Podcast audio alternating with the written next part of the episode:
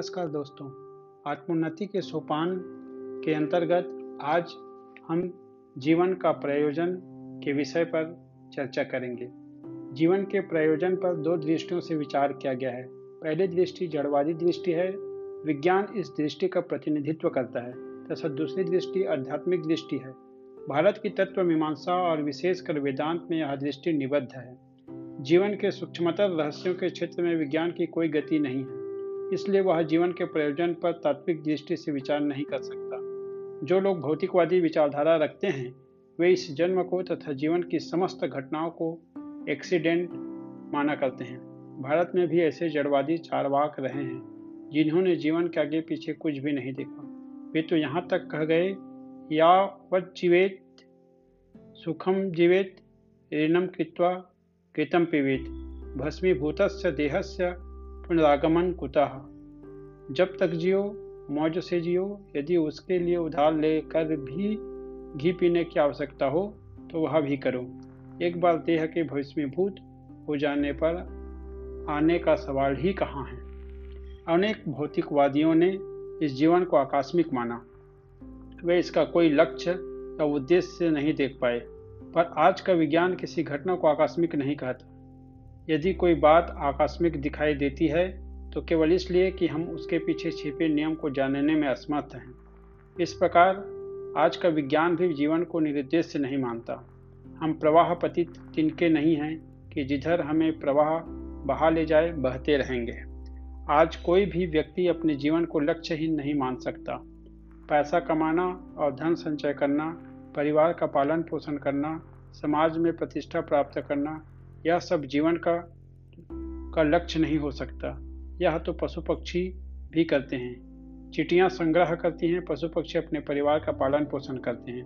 पशु भी अपने दल का नेता होना पसंद करते हैं।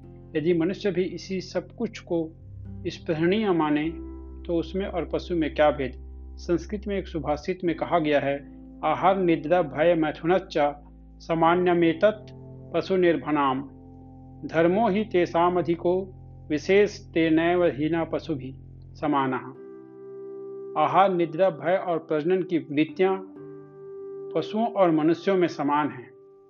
मनुष्यों में धर की प्रवृत्ति अधिक या विशेष हुआ करती है। यदि मनुष्य धर्म की वृत्ति से हीन हो जाए तो वह पशु के समान ही है। वह धर्म की मनुष्य में विशेषता लाता है। मनुष्य अपने मन का नियंत्रण नहीं कर सकता।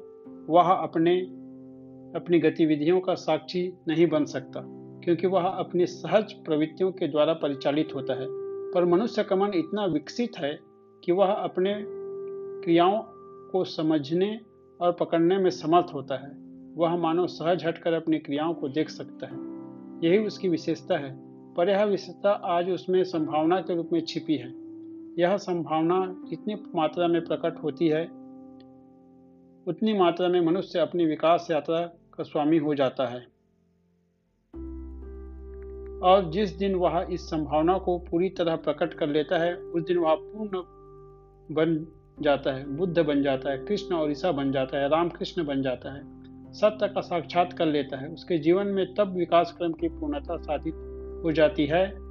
लिंकन बर्नेट अपनी प्रसिद्ध पुस्तक the universe and doctor Einstein में लिखते हैं कि मनुष्य अपनी संभावना से अपरिचित होने के कारण ही अशांति और दुख का शिकार है। उसके अनुसार मनुष्य की noblest and most mysterious faculty सबसे उदात और रहस्यमय क्षमता है। The ability to transcend himself and perceive himself in the act of perception अपने को लांग कर देखने की इस प्रक्रिया, इस क्रिया में अपने आप को देखने की सामर्थ्य मनुष्य की इस क्षमता को हम धर्म की भाषा में साक्षी भाव के नाम से पुकारते हैं। मनुष्य में यह क्षमता नहीं, पशु में यह क्षमता नहीं होती। जिस उपाय में मनुष्य, जिस उपाय से मनुष्य अपनी छिपी क्षमता को अभिव्यक्त करता है, उसे हम धर्म के नाम से संबोधित करते हैं। अपनी इस क्षमता का प्रकाशनन मानव जीवन का चीर प्रयोजन है।